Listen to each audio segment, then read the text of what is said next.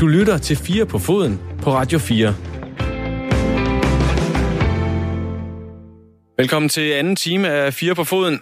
Vi bevæger os en lille smule væk fra landsholdsfodbolden, både i Danmark og for den sags skyld også ude i resten af Europa. Og så bevæger vi os ind i kulissen af en fodboldklub, og vi tager udgangspunkt i en Superliga-klub, og vi skal også øh, forbi lidt andre spændende ting. Blandt andet så skal vi jo kigge på nogle store klub KFA'er. Det øh, bliver altså den sidste del af den her anden time. Mine gæster, de er stadigvæk Kjeld Bordinggaard, der er teknisk rådgiver i Champions League-klubben Bayer Leverkusen. Og så har han head of coaching i Vejle Boldklub, og det kommer vi faktisk til at skulle bruge lige her om et øjeblik i det første emne. Så har vi Frank Hansen, der er mange år i Superliga-spiller, og nu er assistenttræner i uh, Kjellerup i Danmarksserien. Det kommer vi også til at kunne drage en lille smule fordel af. Og så har vi Anders Sten, fodboldjournalist for Tipsbladet og forfatter til bogen for klubben, for byen, og det er altså panelet i dag. Og jeg hedder selv Christoffer Møldrup og skal prøve at se, om vi kan guide jer nogenlunde igennem øh, de sidste 55 minutter af det her fodboldmagasin, for vi skal ind i hjertet af fodboldklubberne her hjemme i Danmark, og så skal vi øh, kigge lidt mere på, hvad det er, en klub består af, af både træner, assistenttræner, fysioterapeuter, holdleder, alle de her ting og sager. Og så er der altså også kommet en titel, der hedder Head of Coaching.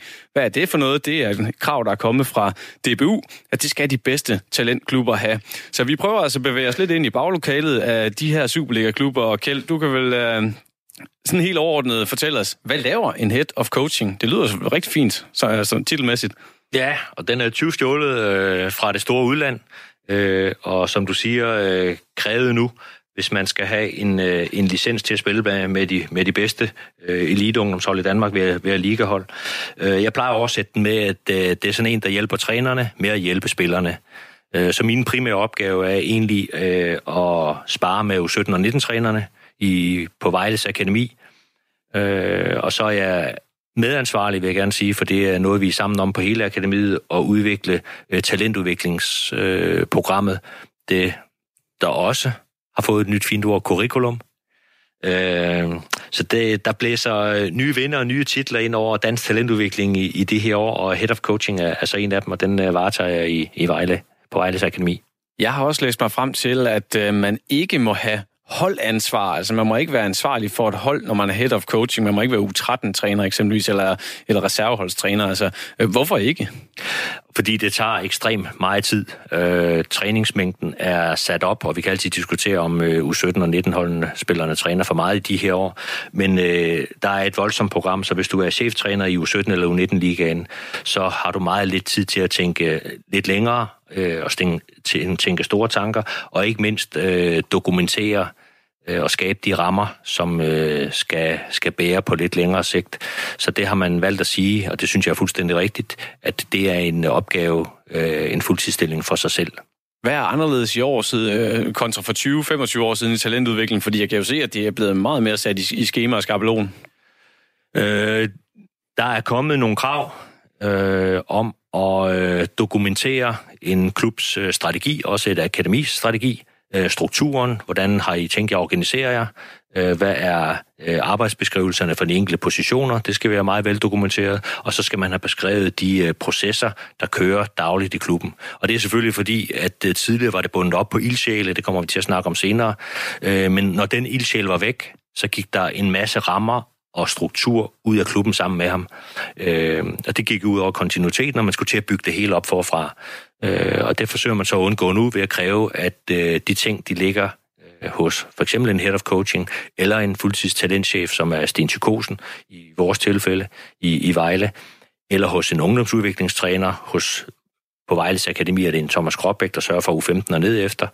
Øh, så de her rammer er veldokumenteret, og processerne er velbeskrevet, så skulle en af os finde på noget andet en dag, ja, så falder tingene ikke fra hinanden.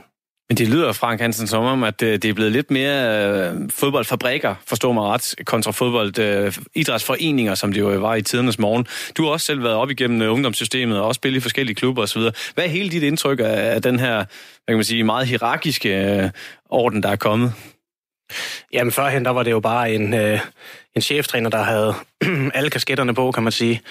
Øh, og det er jo selvfølgelig en kæmpe, kæmpe arbejdsbyrde for, for, for en enkelt mand, eller måske krøde med hans assistenttræner, hvis han var villig til at give lidt ansvar ud. Øh, men, men jeg synes, det er det helt rigtige, det her, med at få lavet en klokkeklar plan, på, plan for, hvad er det, klubben gerne vil, og hvilken retning er det, vi gerne vil i, hvordan træner vi.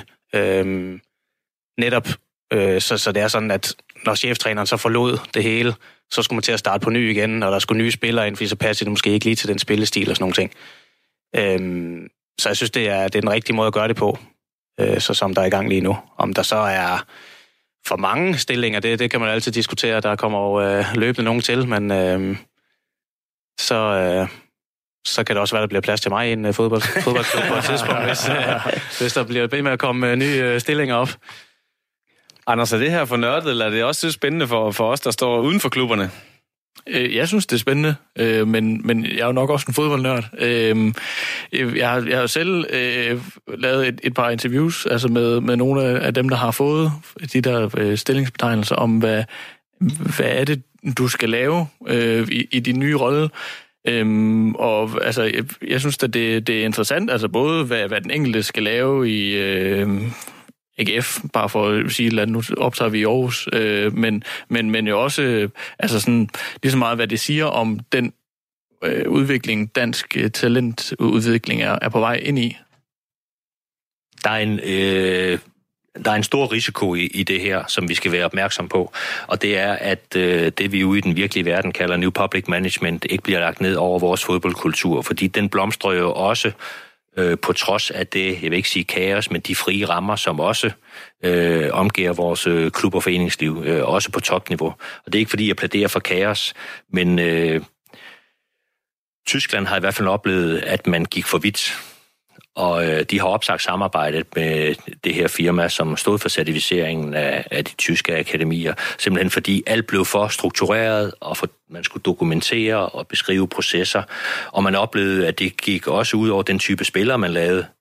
Øh, så nu tror jeg nok, at tyskerne kigger rigtig kritisk på deres talentudvikling igen. Blev det en fabrik? Blev det et stykke mekanik, som bare spyttede den samme type spillere ud øh, hele tiden? Og forsømte vi at lave de spillere, som kunne det ekstraordinære? Eller var der plads til de lidt skæve eksistenser også? Øh, så flere og flere lande er forbi den proces, vi er i gang med lige nu i Danmark, hvor vi meget gerne vil beskrive alt og dokumentere alt.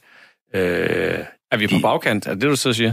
Øh, ej, jeg tror, vi alle sammen, vi kan godt indrømme, at de er længere, for eksempel i de fem største ligaer generelt. Øh, men dem, der har virkelig taget det her til sig, de spørger så også sig selv nu, okay, gik det for vidt?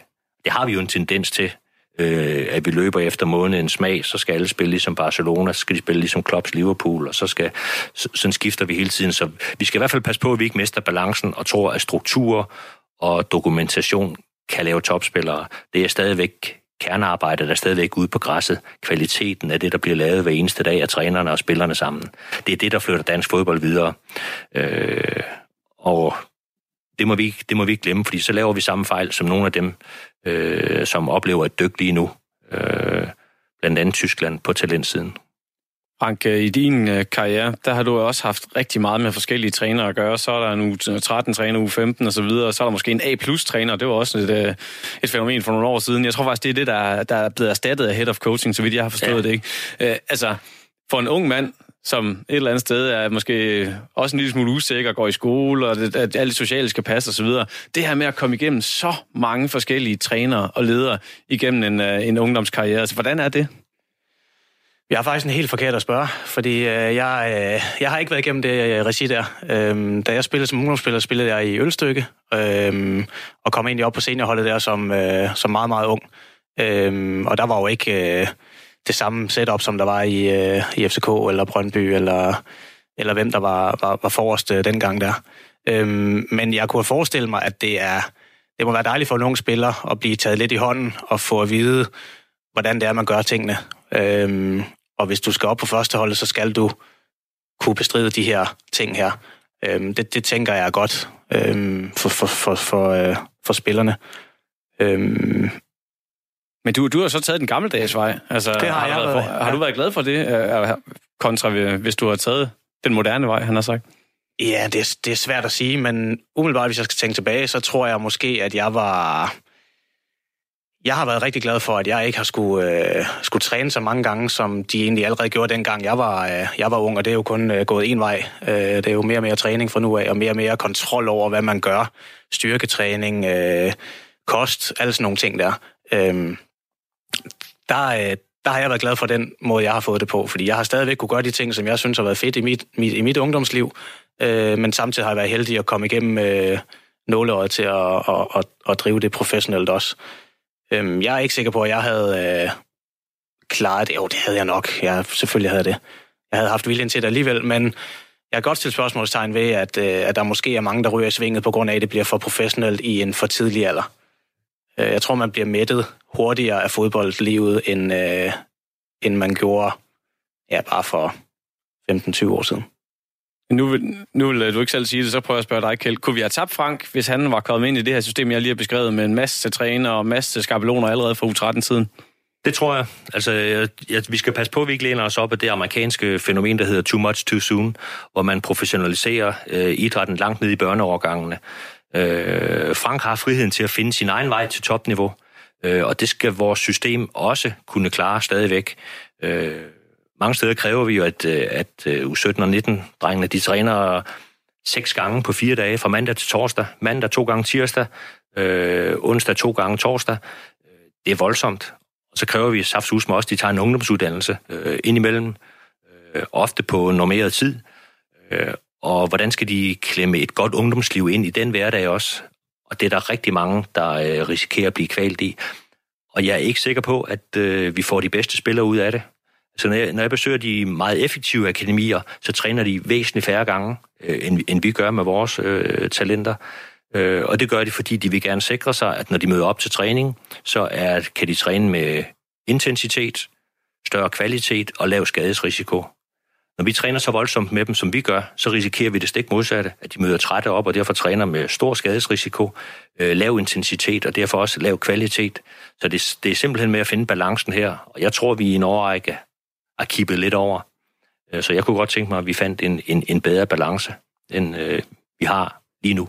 Og det er lige præcis der, jeg tænker, at når de unge de så møder modgang, enten i form af skader, eller man ikke lige kommer på holdet, så tror jeg, man er mere tilbøjelig nu her at sige, ah, er det virkelig det værd? Altså, jeg bruger hele mit liv på det her, og jeg kan jo et eller andet sted risikere om øh, et år, så er det hele slut, eller to uger. Altså. Hvem gør man det her for? Er det for klubbens skyld, eller er det for spillerens skyld? Vi har jo traditionelt i vores samfund, så tror vi jo, jo mere, jo bedre. Øh, så vi fokuserer rigtig meget på kvantitet, og vi vil rigtig gerne måle, og det gælder jo øh, i mange ting i samfundet. Så det gælder også i folkeskolen, måle og veje og sammenligne. Så der er rigtig meget kvantitet. Øh, jeg tror, vi skal have fokus på kvalitet igen. Så tror jeg, vi vil finde nogle modeller, der er bedre balanceret. Anders, for nogle år siden, der så jeg et, øh, en tv-serie på TV2, der hed Talenterne. Der kom man helt tæt. Jeg, du, du, du smiler allerede nu, det er 18 år siden, og vi husker det, som om det var i går. Ikke? Det var jo meget interessant, og det var jo et fuldstændig umenneskeligt pres at lægge på de her spillere, fordi de tre, der så ikke lykkedes, dem øh, gik vi sådan og tænkte over, hvorfor i alverdens lykkedes det ikke for dem, og så var, der, øh, var det Lorentzen blandt andet, og Johan Absalonsen, der så lykkedes med det her. Altså, hvorfor er de her talenter så, så ekstraordinært øh, spændende at følge med i? Altså, nu, nu prøver vi at bevæge os lidt mere ud i sådan øh, offentligheden. Mm. Ja, ja, hvorfor er de så spændende at følge med? Det er jo vel, det er vel et spørgsmål om, øhm, at, at øh, når man er ung, så, så er der jo også et øh, i hvert fald forventet potentiale. Altså, det, det er altid spændende, det der med, øhm, ja, han er så god nu, men hvad kan det ikke blive til? Altså, ham her, han er øh, 17 år, øh, bare for at komme med et eller andet eksempel. Øhm, han, kan, han er med lige på frien af, af Superliga-holdet, og han spiller på U18-landsholdet eller sådan et eller andet. Øhm, så hvad kan han ikke drive det til, når han er Øh, 21 og, og, og 25. Altså, jeg, jeg tror, at vi, vi er meget sådan fascineret af, af det der med øhm, potentiale og, og, og sådan, øhm, altså sådan ungdom og, og, og friskhed, og, altså, og, og hvad skal det ikke ende med? Altså, øhm, vi kan jo også øh, altså, se det selv på, på det medie, jeg arbejder på. Altså øh, U21-landsholdet får eksempelvis øh, meget mere intensiv dækning, end det gjorde for relativt få år siden. Øhm, og det er jo selvfølgelig også, fordi der er læser i det. Øh, altså det øhm... vil, vil folk gerne læse om, øh, om, om unge, og også måske endnu yngre end uenige spillere? Altså lige præcis på, jeg ved ikke, hvordan de oplever det de andre steder, men, men lige præcis på, øh, på, hvor vi kan måle det på tipsbladet.dk, øhm, der vil jeg sige, der er U21-landsholdet, det er nok det, det yngste landshold, altså, hvor folk sådan for alvor gider at, at læse om det, og det er selvfølgelig stadigvæk ikke lige så meget som, som A-landsholdet, men, øh, men altså, det vil folk helt klart stadigvæk gerne læse om, øh, og, og, øh, og altså, U21-EM i, i sommer for eksempel, altså Øh, der havde vi også valgt at, at, at sende, sende mig til Italien, øh, fordi det er, øh, det er et vigtigt landshold, øh, for, for altså både sådan rent sportsligt, men, men jo også for, for os, der interesserer os for, hvordan A-landsholdet kommer til at se ud i, øh, i fremtiden. Er det ikke en lille smule ironisk et eller andet sted, at vi rigtig gerne vil høre om de her unge, og vi vil også rigtig gerne pumpe en masse forventninger ind i dem, og så hører man alle mulige andre trænere osv. sige, ah, giv dem nu arbejdsro, giv dem nu tid, og det ene eller andet, men det er jo dem, vi gerne vil høre om. Jo, det er da mega ironisk. Øhm, men det er jo, det er jo også, det er også et spørgsmål om, hvordan man øh, forvalter det. Øhm, altså, lige præcis i, i forhold til en, en, en EM, øh, U21 EM-slutrunde for eksempel, så er det jo også DBU, der, der øh, altså stiller spillerne til rådighed for eksempel, altså under, under slutrunden. Øhm, og de har jo også efterhånden en, en velvoksen kommunikationsafdeling, som, som altså, øh, styrer fuldstændig med, med hård hånd, øh, hvor meget de for eksempel øh, stiller op til, øh, til medierne. Øh, altså, vi, der vi havde en fin øh, dialog med, med DBU, og kunne også sådan, altså, øh, snakke os frem til nogle, nogle ting, men altså, der blev også øh, passet på dem, øh, så jeg laver gåsøjne. Det fungerer ikke så godt i lydmedie. ja, jeg, jeg så. Øh, ja, det er godt. men, men, men altså, det, det er jo også et, et element i det, at, at, at øh, at man, man også, øh, hvad man siger, fra DBU i det her tilfælde, og selvfølgelig også i, i klubberne, øh, er min fornemmelse i hvert fald, prøver at, øh, at, at passe lidt på deres, deres unge spillere. Altså det, det har jeg også oplevet klubber sige, at ja, ham her, den her unge mand, der lige øh, er ved at øh, har fået et eller andet vanvittigt gennembrud, vil gerne lige øh, passe lidt, øh, holde ham lidt i baggrunden i den næste uge eller to, for han har givet rigtig mange interviews i den seneste tid. Så, så det er jo også en måde sådan at komme lidt der i møde på. Ja, så skal man huske, at når vi snakker U21-landsholdet, så er det jo mellem 3 og 5 år siden, de har spillet ungdomsfodbold. Der er de jo øh, for de fleste vedkommende professionelle topspillere. Øh, jeg kan huske, da jeg overtog 21-landsholdet, så sagde Flemming Serslev, du skal hente den ned på Danmarksserien. Øh, jeg var lidt heldigere, jeg kunne hente den på bænken i Superligaen, og Niels Frederiksen, han kunne jo pludselig hente dem øh, ikke bare i startopstillingen i Superligaen til sit U21-landshold, øh, men også øh, som startspiller ude omkring i Europa. Så der, der er sket rigtig meget. Øh, der, hvor jeg synes, vi skal passe på, det er, når vi kommer ned om under u 17. Øh, jeg ser priserne stige voldsomt øh, på drengene, lige snart de fylder 16, og det betyder, at der er voldsom fokus og kamp om dem allerede tidligt. Så vi skal tænke os rigtig godt om, før vi implementerer professionelle strukturer og principper nede i børnefodbolden. Men det her hele system, som nu har vi både rost lidt, og vi har også givet lidt kritik osv., beskytter det de her unge spillere, som du netop siger er sårbare? Øh, jeg vil gerne stille spørgsmålstegn ved, om vi beskytter dem nok, øh, eller om vi risikerer at brænde dem ud for tidligt. Øh, vi ser mange overbelastningsskader, og vi ser udbrændthed. Jeg synes, Frank har en rigtig vigtig pointe i at sige, at modgangen melder sig på et tidspunkt. Øh, det ved vi. Øh, der er ingen, der udvikler sig linært. Øh, det er de færreste. Øh, og så kommer modgangen, og hvis man er fedt op med fodbold, øh, så er det nemt at sige, okay, øh, jeg når det sgu nok ikke alligevel, jeg står af her. Og, øh, og det behøver man ikke. Og specielt her i Danmark, hvor vores talentmasse ikke er voldsomt stor, der skal vi i hvert fald være sikre på, at vi får så mange med som muligt. Så kunne jeg egentlig godt tænke mig at spørge, skal man have en, er det en fordel at have en særlig tilknytning til en klub, når man er head of coaching? Altså vil du have en mere forretningsøje med, hvis du kommer ind i en Københavns klub kontra Vejle, hvor du har, har en fortid i? Er det mere øh, humant, at du kommer ind der og siger, okay, jeg, jeg ved, hvad Vejle står for, nu skal, nu skal jeg også huske, at det er mennesker, ikke bare fodboldspillere, jeg har med at gøre? Nej, det synes jeg, det er, jeg oplever nøjagtigt den samme tilgang i øh, Bayer Leverkusen. Øh, nøjagtigt den samme fokus på øh, det, vi så tit hører, det hele menneske. Men vi må nok indrømme en gang imellem, så er det kun den halve sandhed. Øh, fordi vi glemmer mange af de ting, der er omkring en spiller, fordi han er også øh, søn af nogen, han er også bror til nogen, og han er også kammerat til nogen. Så han er meget mere end bare fodboldspiller. Øh, men vi har en tendens til at kunne se ham som fodboldspiller. Øh, og det tror jeg hele tiden, vi arbejder på at blive bedre til ikke at gøre. Det vil jeg da gerne tro. Øh, men det er en, det er en balance, når, når vi kan sælge 16-årige fra Danmark til mellem 2 og 3 millioner euro. Så er der er god grund til, at nogle klubber snarere betragter en ung spiller som et potentielt økonomisk aktiv, end en dreng, der er ved at udvikle sig både som menneske og fodboldspiller. Kan vi stoppe den udvikling, Frank? Nej, det tror jeg bliver svært. Hvorfor? Fordi at det netop er så afhængigt af økonomien. Altså, jo tidligere du kan Øh, jeg ved godt, man skal ind og have præsteret noget øh, for sin klub og have et godt niveau, før man kan blive skudt afsted, men jeg tror, der er mange klubber, som tænker, jo før vi kan gøre ham færdig som øh, komplet fodboldspiller, øh, jo, jo mere økonomi får vi også ud af det, og jo flere af de typer, vi kan kreere, jo bedre er vores økonomi og vores chancer for at kunne, øh, kunne præstere øh, videre. Øh, så jeg tror, det bliver svært at, at gå i den anden retning, fordi det er så meget øh, forretning. Har, har han ret i det?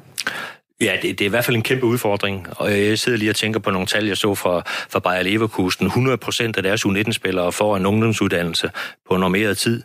Øh, det tror jeg ikke, vi kan konkurrere med her i Danmark blandt vores største talenter. Øh, så vi mangler stadigvæk at finde øh, balancen mellem fodbold, skole og det gode ungdomsliv. Men vi lærer hele tiden, og vi kan kun inspirere hinanden og vise hinanden best practice rundt omkring i klubberne. Og så finder vi forhåbentlig noget, som, som bekommer spillerne godt, så vi får øh, stadigvæk lavet rigtig gode fodboldspillere, men dem, der så ikke når frem og gør det til en profession, at de også får et, øh, et godt liv.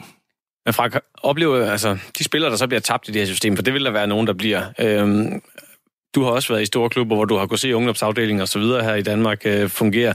Altså, hvor, hvor, hvor bliver de så af? Altså, starter de så bare helt tilbage i tilværelsen i forhold til os andre, eller hvad sker der med dem, som vi ikke hører om, der ikke slår igennem? Ja, det kommer an på, om de har gjort deres, øh, deres skoler færdige, inden de gik i gang med at spille. Men hvis man kommer så tidligt i gang, og vil satse på at være fuldtidsprofessionel, øh, og man ikke når at få taget sin uddannelse færdig, så skal man helt tilbage til start jo, øh, og gå i gang med det, hvor ens jævnaldrende så typisk allerede er ude i arbejde. Øh, og det er der jo mange, der ser som et, et nederlag lige pludselig, at man egentlig stod til at have en gloværdig fremtid inden for fodbolden, og så lige pludselig stopper det fra den ene dag til den anden, eller inden for, for en periode, hvor man så enten ikke er god nok, eller skader, eller der er mange forskellige faktorer, der kan komme ind der. Øhm, og der tror jeg, der er mange, der, øh, der rammer lidt en, en stor mental udfordring der, at man lige pludselig er bag sine jævnaldrende og bag sine, øh, sine øh, kammerater. Et, hvis jeg lige må tilføje, jeg tror også, det er et spørgsmål om identitet. Altså, at man Øh, hvis man er så god, at man har spillet på akademiet i en Superliga-klub, så har man formentlig øh, altså været den bedste i den, i den lille klub, man startede i, og, og man var den bedste på, på det hold, man så blev rykket op på, og man har, man har hele tiden ligesom været den bedste, og man har ligesom været, altså, om det er ham, der spiller inde i AGF, eller sådan noget andet, altså ude i, ude i lokalsamfundet. Øhm, og man har ligesom været identificeret som, som fodboldspilleren, øhm, og, og, og, og man har brugt øh, som, som Kjeld sagde, rigtig mange timer på at, at, at blive god til den her ene ting, og være den her ene ting. Og når man så lige pludselig ikke er det længere, så skal man jo også der, til at stille sig selv nogle alvorlige spørgsmål. Jamen altså, hvem og, og hvad er jeg så? Altså, og det kan jeg da især godt forstå, hvis altså, det er unge mennesker, øh, har, har svært ved at, at dele med. Og jeg vil sige, det er ikke kun unge mennesker. Jeg vil sige, jeg står ja. selv i den situation lige i PT. Ja. Øhm, jeg har ikke noget arbejde lige i øjeblikket jeg skal først i en alder af 36 til at virkelig mærke efter og føle, hvad, hvad er det, jeg gerne vil, hvad er det, jeg kan finde ud af, hvad er det, jeg kan bidrage med i en øh, given virksomhed. Og det er jo mega angstprovokerende et eller andet sted. Øh, og jeg, nu kan man sige, nu er jeg lidt ældre og har lidt mere på øh, øh livserfaringskontoen, hvis man kan sige det sådan, kontra en, øh, en 18, 17, 18, 19-årig fyr, som, som er endnu mere forvirret, end, end jeg er, tænker jeg. Uh, men det er, det er virkelig vigtigt, det der med at huske, det hele menneske, og ikke kun øh, sportsudøveren. Øhm, ja, det, det er... Kommer der, kommer der sådan en form for krise? Altså i, i dit tilfælde, hvor, hvor øh, du kan så gå tilbage og tænke, ah, det havde jeg nu bare taget en uddannelse, da jeg var en 18-19-20 år sideløbende med fodbolden, så havde alt set anderledes ud i dag. Jeg ved ikke, om det er en krise, i hvert fald en usikkerhed. Øh, men man kan også sige, hvis jeg havde gjort min skole færdig for 18 år siden, hvad, hvad vil jeg kunne bruge det til i dag? Det er jo slet ikke sikkert, at jeg alligevel vil interessere mig for for noget, hvis jeg havde taget en uddannelse, men alt andet lige, jeg tror godt, det havde givet mig en klarhed over, så vil jeg ikke det i hvert fald. Så kan det være, at jeg vil noget andet. Øh, og typisk finder man også nogle grene inden for det, man har uddannet sig indenfor, som man synes er spændende, som man gerne vil gå videre med. Øhm, og det fortrød jeg da den dag i dag, at jeg ikke øh, brugte min tid fornuftigere, da jeg, var, øh, da jeg havde god tid øh, som fodboldspiller. Men der går man bare rundt i en lille klokke, hvor man øh, er glad for det liv, man har, og man føler, man skal bruge 100% tiden øh, på fodbolden. Men i bagklodskabens lys, så øh, havde det ikke gjort mig noget, hvis jeg havde øh, brugt tiden lidt mere fornuftigt. Nej, jeg har lige brugt en, en uges tid i Schweiz med en ny gruppe af tidligere spillere, som forlader banen, men ikke branchen. Øh, vores fællesnævner i den gruppe, som vokser og vokser, det er, at vi alle sammen har spillet fodbold på et eller andet niveau, og der kommer hele tiden nogen ind, der stopper. Øh, det er jo spillere med langt større og finere karriere, end jeg havde, men, men øh, fællesnævneren er, at øh, udover at de så tager en, øh, en uddannelse, en master i fodboldledelse, også at de er i tvivl. Hvordan, øh, hvordan kommer vi videre øh, fra en flot karriere? Øh, på det her hold, vi starter nu, øh, er der en øh, Didier Drogba, sidder der en øh, Kaká, sidder der Julio Cesar, den brasilianske målmand.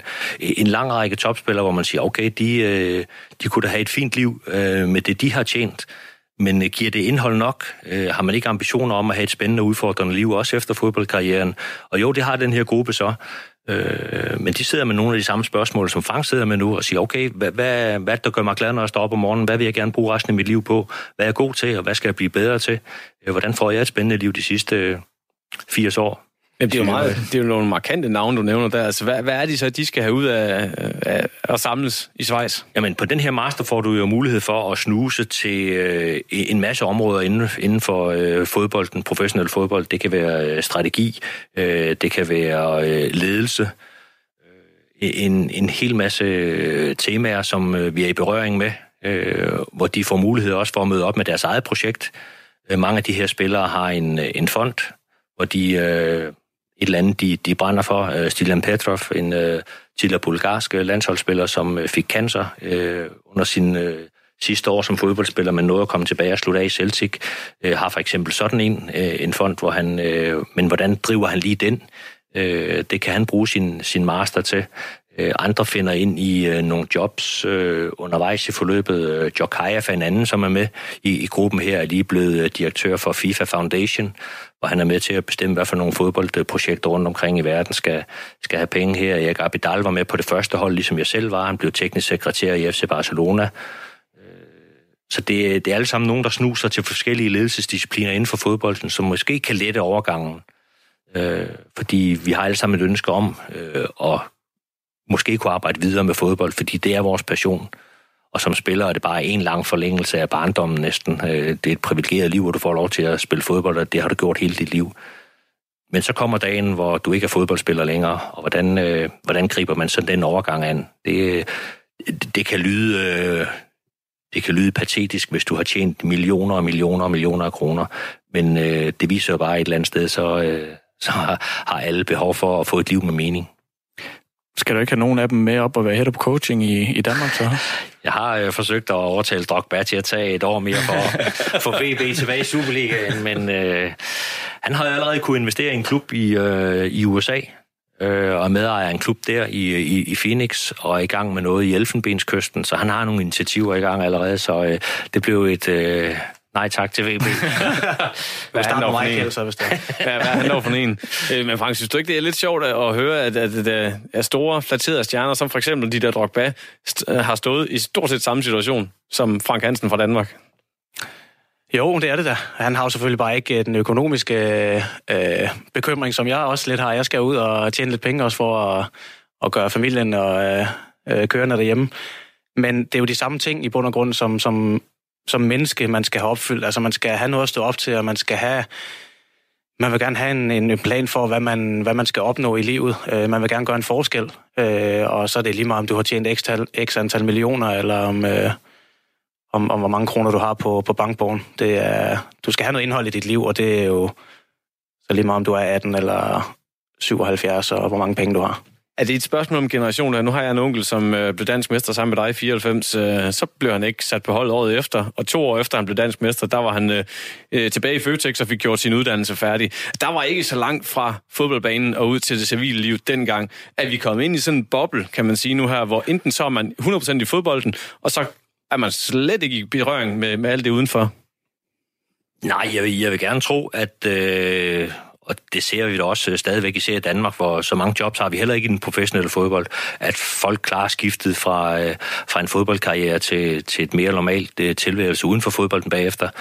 Øh, men øh, jeg kan godt frygte, at hvis vi kommer igennem øh, de næste 10 år, uden vi sørger for, at, øh, at vores talenter også får lidt andet med end, end, end bare en fodbolduddannelse, så kan vi godt stå med nogen, der siger, okay, øh, hvad dur jeg så til? For en fodboldspiller dør to gange. Første gang, det er, når han stopper med at spille. Så skal man starte et nyt liv derfra alt for ofte. Du lytter til 4 på foden på Radio 4. Og det var så det første emne her. Dejlig uh, meget altså, og lang tid, vi brugte på det igen, ligesom i første time, så er det nok, fordi vi er inde på noget af det rigtige. Vi laver sådan en blød overgang, for vi skal stadigvæk snakke lidt om, øh, om klubber og hvad der foregår inde bag linjen. For i fredags, der takkede en af fodboldens mest markante klubikoner af. Efter næsten 50 år, år i øh, Bayern München, så har Uli Hønes øh, valgt at sige stop.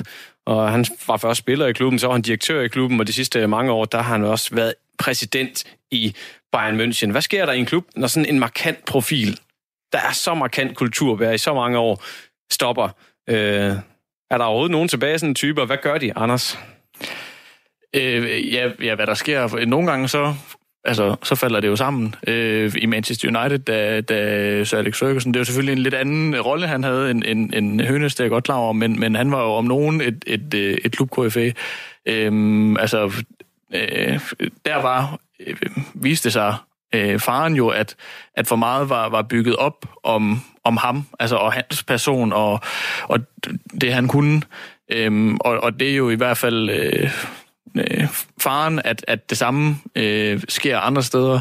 Øh, jeg tror egentlig lige præcis, Bayern München virker til, at, at de har ret godt styr over den slags ting, og, øh, og, og, og virker til at... Og, det er i hvert fald ikke stærke øh, karakterer, de mangler i, i ledelsen, øh, men, men altså, jeg synes det er i hvert fald, vi har set eksempler på, at, at hvis der er nogen, der har været i et job i rigtig lang tid og har haft rigtig meget ansvar, at så får de ikke, øh, så har man ikke en, en plan for, hvordan øh, de skal afløses.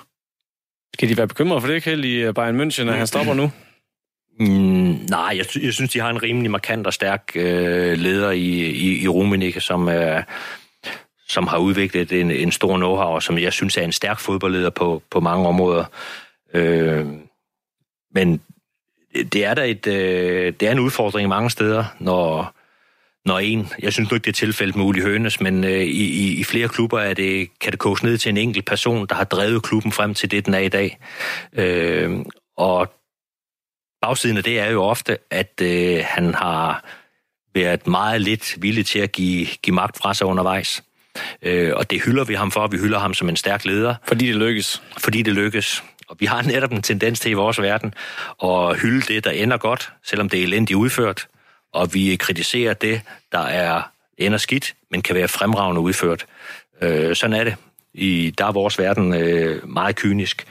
Øh, og jeg synes jo, øh, Uli Hønes har stået i spidsen for en klub, der har konkurreret med væsentligt flere midler end konkurrenterne. Øh, så hvor dygtig en øh, leder han har været, det, det, øh, det tør jeg ikke øh, sige. Han havde også et fængselsophold undervejs, så det ser ud til, at han har øh, haft nogle riser i sin karakter også på nogle områder, men den er, den er udstået nu, og han var jo heldig at få lov til at komme tilbage. Det viser også noget om hans magt og hans indflydelse i klubben, at man får lov til at komme tilbage som præsident, efter at have siddet i fængsel. Øh, så nej, jeg tror også, jeg tror Bayern også er øh, klar til at kigge mere fremad nu, øh, og måske også invitere øh, en anden ledelsesstil indenfor. Frank, har du kunne mærke i de klubber, du har været i, at der har været en øh, markant ledertype? Altså, der er også en Ken Bassen, der har været i Silkeborg i, i rigtig, rigtig mange år. Altså, kan man mærke det helt ned på, på spillerfronten? Nej, det synes jeg ikke. Nu de to klubber, jeg har været i, Esbjerg og Silkeborg, det synes jeg har været meget... Øh, øh, der har alle, alle kunne komme til, til direktøren. Altså, øh, der har ikke været den der store kløft mellem øh, ledelse og, og spillere. Øh, så, så på den måde synes jeg ikke, jeg har oplevet det øh, negativt i hvert fald i de klubber, jeg har været i. Jeg ved ikke, om det har været anderledes som, som træner. Øh, ej, jeg vil øh, sige, da jeg kommer til Silkeborg, jeg øh, husker for det var lige hernede under øh, på banegården, jeg havde mit første møde med Orla Madsen, som direktøren hed dengang, og Bo Johansson. Øh, og vi blev ret hurtigt enige om, det kunne vi, øh, vi kunne godt tænke os at, at samarbejde, men der var der jo øh, tre mænd, der tegnede Silkeborg på det tidspunkt. Øh, Orla Madsen, Ole Hansen og Pevi øh, som gjorde et, et fantastisk stykke arbejde, men der var mere tale om en ledelsesgruppe, hvor hver især havde deres nøje definerede roller. Men andre steder i Danmark gjorde man det jo anderledes. Du nævner selv i dit øh, oplæg til os, øh, Lønge Jacobsen i OB og en Per Bjergård i, øh, i, i Brøndby.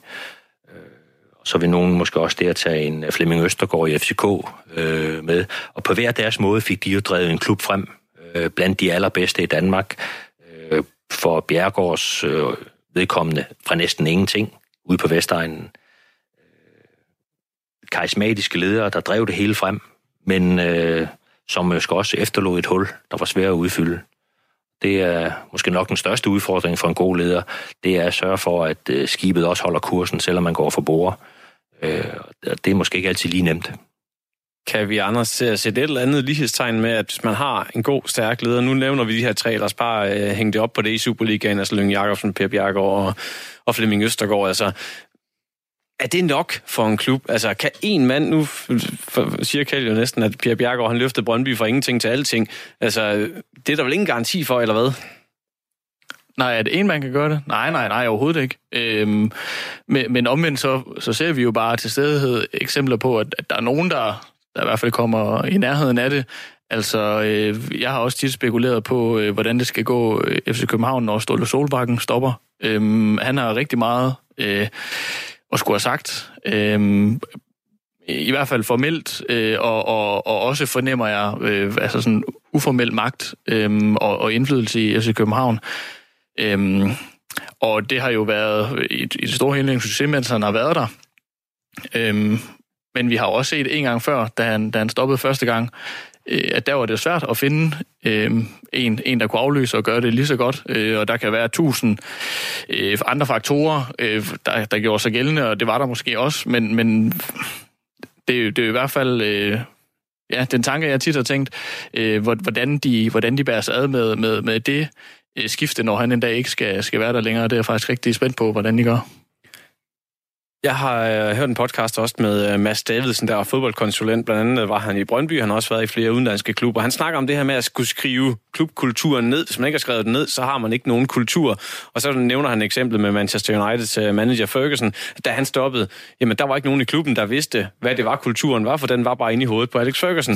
Øh, er, er, det, er det sådan er det for filosofisk sagt, Kjell, eller kan du, kan du følge det her? Nej, jeg kan sagtens følge det. Øh, nu, nu mener jeg ikke, kultur det er noget, der er, der er inde i en, og, og det er meget sjældent noget, man kan kvalificere ved at skrive det ned. Øh, men jeg forstår udmærket godt, hvad man stadigvæk mener her. Øh, jeg vil så sige, de, de ledere, vi omtaler her, har jo været så dygtige, at de har haft folk gående lige bagved med stor know-how dem ser vi måske ikke så meget. Jeg ved at stadigvæk, det, det er noget af det, man berømmer Flemming Østergaard FCK allermest for. Det var at stille sig op, også øh, når det blæste kraftigt, og, og sørge for, at der var arbejdsro øh, inden bagved, og så sørge for at rejse den kapital, der skulle til for at kunne lave de resultater.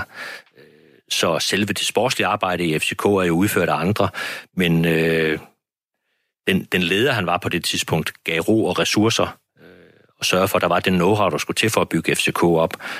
Øh, så udvikler der sig en kultur, og jeg trækker nogle gange på smilbånden, for man hører af os se trænere, når de har vundet 3-4 kampe, så snakker de om, at de har opbygget en vinderkultur.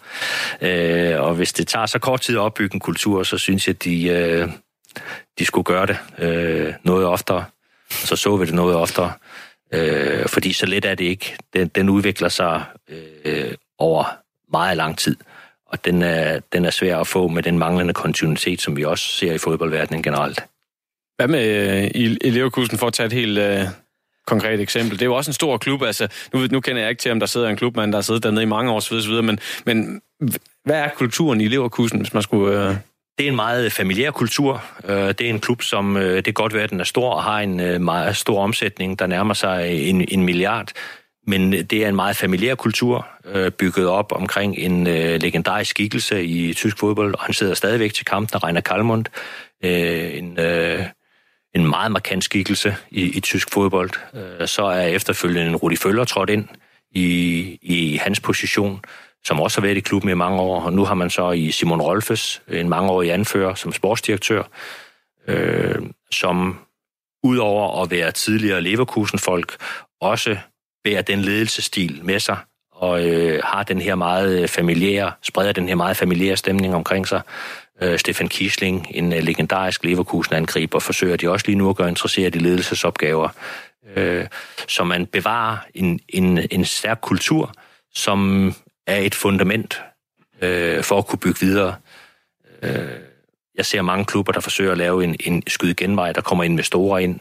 Øh, øh, og rydder hele bulen og sætter deres egne folk ind. Vi ser det mange steder i Europa lige nu, der kommer især asiatiske og amerikanske investorer ind og forsøger at, at lave en, en kultur, der afspejler det, de er vant til. Og det går sjældent godt, fordi fodbold er en speciel branche. No, nogle gange så øh, opstår kulturen, i hvert fald den, der er lige umiddelbart omkring holdet, øh, jo også hvad man siger, ud fra folk, som, som ikke altid dem, vi ser i, i medierne. Altså, øh, tit så er nogle af dem, der øh, har været i klubben længst tid, det er jo øh, materialeforvaltere, eller holdledere, eller øh, fysioterapeuter, eller sådan et eller andet, øh, hvor, hvor man, øh, altså hvis man taler med spillerne, snakker om, øh, at, altså, at det er jo sådan en, der... Øh, man kan, man kan snakke med, altså sådan lidt mere øh, privat, eller altid, du ved, kan hvis man lige har noget bøvl derhjemme, så er det dem, de snakker med, og det er dem, der sådan skaber humør, og, og det er dem, der, der sådan bærer, bærer en eller anden kontinuitet igennem.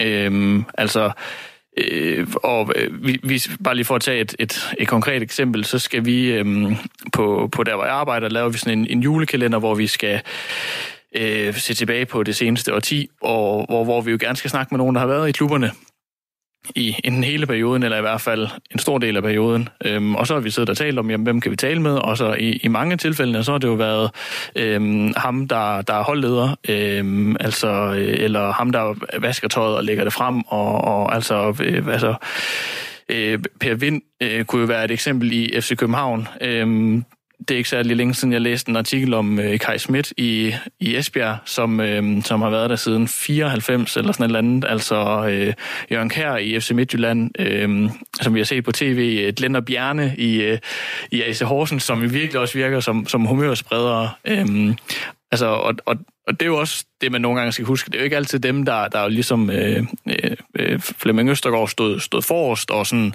øh, meget sådan udad til og, og går ud fra os indad til og sådan fra toppen og ned skabte nogle gange, så, så er der også nogle, nogle kulturting, der sådan opstår fra, fra dem, vi ikke ser i medierne.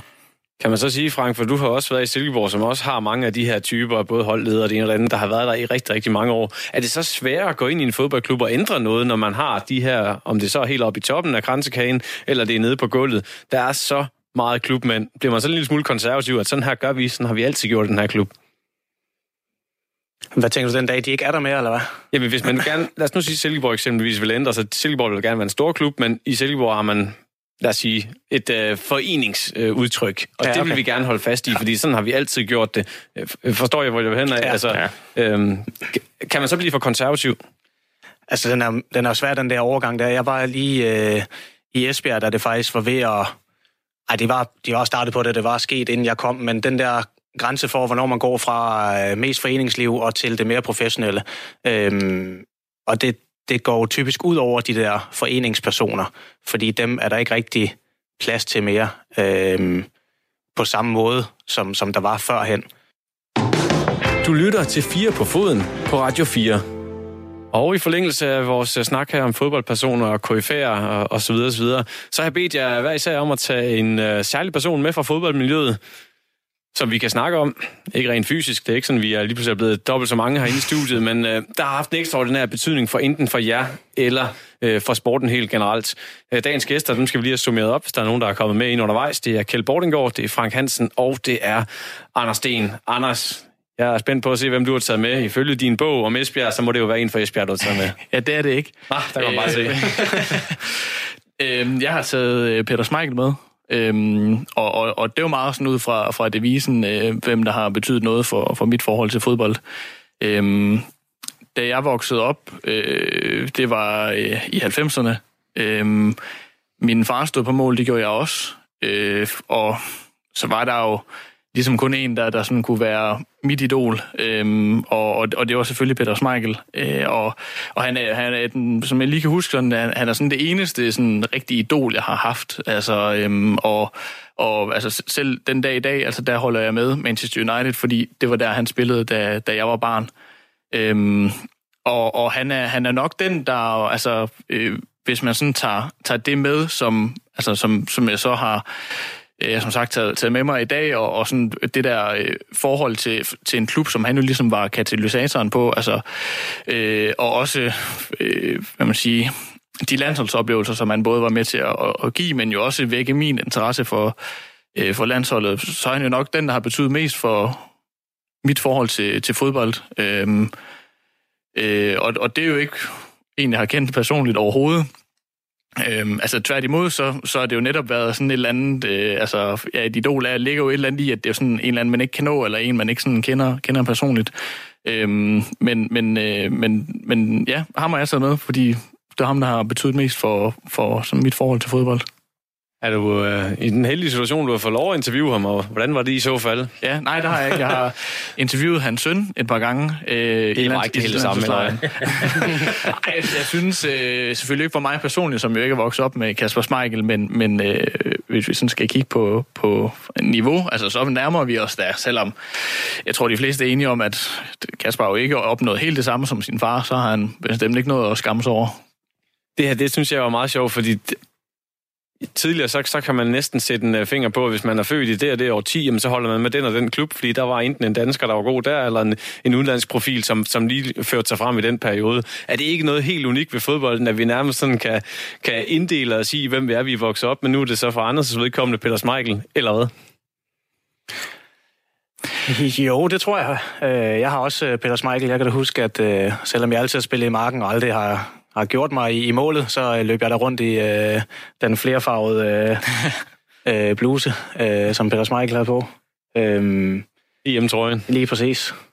Øhm, så, så jo, det tror jeg, at der er der nogle, nogle koryfæer, som, øh, som, som går igen, alt afhængig af, hvilken, øh, hvilken årrække man er fra. Og der øh, desværre forkælder jeg lige lidt for, for ung til, det var, var ham, der sådan... Øh... Nej, jeg synder på bånd. Men er det ikke også meget med klubber? Øh, altså sådan en generationsting. Øh, jeg fornemmer, at dem, der sådan lige er en halv til en hel generation ældre end mig, er der mange Liverpool-fans. Øh, ja. øh, fordi det er, det er jo ligesom ja, dem, der tegnede international fodbold, og især den internationale fodbold, vi oplevede i Danmark i 70'erne og 80'erne.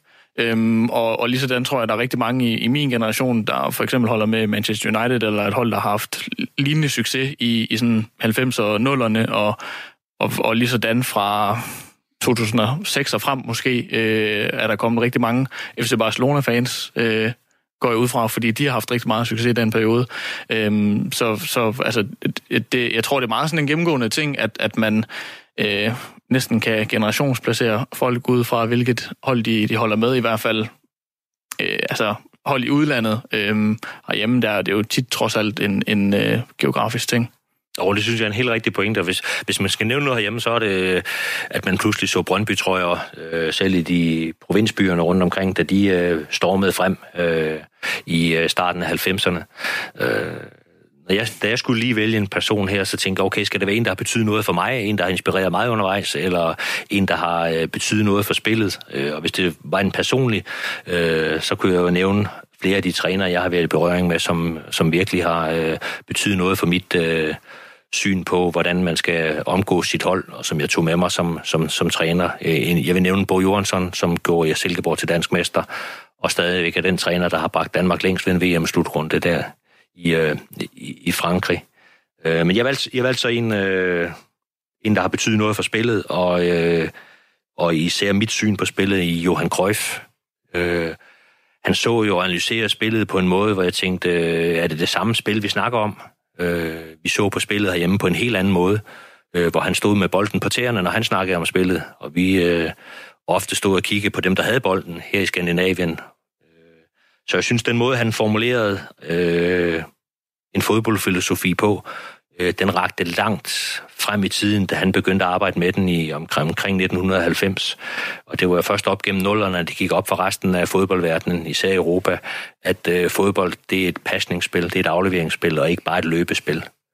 Det voksede jeg jo op med som professionel fodboldspiller op gennem midt-80'erne, og vi blev fuldtids. Så tænkte vi, okay, det er, det er dem, der er fysisk stærkere og kan løbe længst. Det er det, der adskiller vinder fra taber. Og det havde vi jo langt hen ad vejen ret i, fordi vi mødte mange amatørhold, der ikke var fuldtids. Og der blev det en udslagsgivende faktor, at vi var i væsentlig bedre form. Men lige snart vi kom om blandt de bedste, så kunne vi jo godt se, øh, så var den glidende takling, det var en, man brugte, når man kapitulerede og ikke kunne følge meldinger.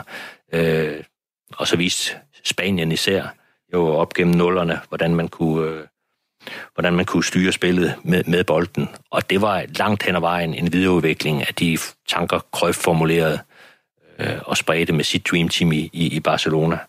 Så jeg synes, han har, og så med en aftale Guardiola, betydet ekstremt meget for udviklingen af topfodbold i dag. Men han har så også tur at gøre, tage nogle alternative valg, for det er jo ikke alle, han er blevet gode venner med undervejs. Øh, er, er det også en inspiration for dig, at man skal kunne tur, tur gå sin egen vej? Ja, det vil jeg sige. Især hvis man skal flytte noget som fodboldspillet. Øh, det er ekstremt konservativ verden, vi lever i, så der er du nødt til at være kompromilløs.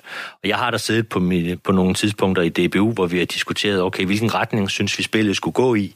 Og når vi fandt frem til nogle svar, så forbandede det danske demokratiske fodboldsystem langt væk, at det ikke bare var noget, vi kunne lægge ned over alle. Øh, men det må vi jo respektere så øh, sige, at der er mange veje til her i dansk fodbold til, til, til en god gang fodbold. Men hvis du virkelig vil flytte noget, så er du nødt til at være kompromilløs, og det skal der lov for, at Cruyff var. Han var tydelig og kompromilløs. Øh, og derfor fik det også den store effekt. Altså, hvor, hvor, hvor stor effekt har han haft på fodbolden, hvis vi trækker os lidt ud i et paraplyperspektiv? Jamen, så vil jeg sige, at øh, i fasen med bolden er han vel den, der har haft den, øh, den største indflydelse på fodboldspillet og dets udvikling, hvor du kan sige Saki, øh, da han forkastede mandsopdækningen i slutningen af 80'erne og indførte zoneforsvarsprincipperne, så var han den, der havde størst indflydelse der. Øh, Cruyff var langt forud for sin tid, og vi andre opdager det vel først op gennem nullerne, da vi ser, os, ser det ene store klubhold efter det andet blive spillet bagud af dansen af, af Barcelona og det spanske landshold, når vi snakker landshold det så han jo længe før alle vi andre. Nu sidder vi uh, tre lidt yngre mennesker og kigger med åbne over på dig og ja. lad, lad os inspirere. Altså, var det først efter hans karriere, at han fik den her store indflydelse på fodbolden, eller var han allerede godt i gang, da han selv spillede? Øh, jeg synes, han var godt i gang, da han selv spillede. Men uh, Holland øh, bliver jo på et tidspunkt, synes jeg, lidt for selvfede. De tror, de har fundet alle svarene. Øh, og jeg hørte en klog mand sige for nylig, øh, stol på dem, der søger sandheden, men tvivl på dem, der siger, at de har fundet den. Øh, og der blev hollænderne måske for selvfede. Øh, og i mine øjne er det baggrunden for, at de ikke fulgte med spillet og øh, missede et par slutrunder. Nu er de så ved at være tilbage. Øh, men øh, nej, Cruyff, øh, Cruyff viste vejen, øh, og vi var bare længere om at, at se den. Og det betyder ikke, at vi alle sammen skal spille ligesom hans hold, eller spille ligesom FC Barcelona. Det betyder bare, at vi er nødt til at, hvis vi vil konkurrere på højeste niveau, så er vi nødt til at lytte til, hvad der sker, og, og tilpasse os. Og så efterlader dig, Frank, så kommer du lige med en trumf, der, der slår Cruyff. Nej, det, det, det, det kan jeg nok ikke, desværre. Øh, men jeg har valgt at se det ud fra, øh, fra, øh, fra min eget øh, fra min egen karriere, om hvad der ligesom var udslagsgivende for, at jeg komme dertil, hvor, eller har haft de kampe i Superliga, som jeg har, jeg har fået. Øhm, og det er, det er træneren. Øhm, man kan sige, man, man lærer altid af træner, om man øh, har meget øh, modgang øh, via resultater, ligesom vi desværre havde lidt for meget af, Kjeld. Ja. Øhm, så lærer man noget af det. Øh, og man lærer noget af, når man kommer til, da jeg kom til Esbjerg under UVP for eksempel, og han ikke... Øh, han ikke brugte mig. Øh, jeg, skulle, jeg kom fra Ølstykke af og var vant til at, at træne øh, tre gange om ugen og spille en kamp i weekenden. Nu skulle jeg lige pludselig til at træne øh, seks, øh, syv gange om ugen og en kamp der, ikke? Øhm, og det var jeg også lidt klar til, kan jeg godt se nu. Men dengang, der tænkte jeg, hvad fanden laver jeg herover? Altså, jeg skal bare spille nogle kampe, og øh, hvad er han for en, øh, en gammel tosse, der ikke kan, kan se, hvad jeg kan, ikke? Men det øh, var selvfølgelig med til at bygge mig op, både som menneske og som, som fodboldspiller, at have den der tilgang til, at jeg skal vise ham, at, at jeg kan godt, og, og jeg skal nok slå igennem. Ikke? Øh, og så kommer Troels Bæk til, da Ove ikke er der mere, og der matchede vi bare øh, spillestilsmæssigt, og, øh, og, og Troels var eminent til at, at føle, at jeg øh, kunne komme med noget, øh, noget ansvar og noget, øh, nogle taktiske overvejelser i forbindelse med de kampe, vi skulle spille. Øh, og jeg ved udmærket godt den dag i dag, at, at han har ikke hørt efter halvdelen af, hvad jeg har sagt, men der var bare nogle små ting, som, hvor, man, hvor man følte, at okay, det var noget af det der, som jeg lige har været inde og snakke med ham om, øh, som man så tager med i, i kampen. Ikke?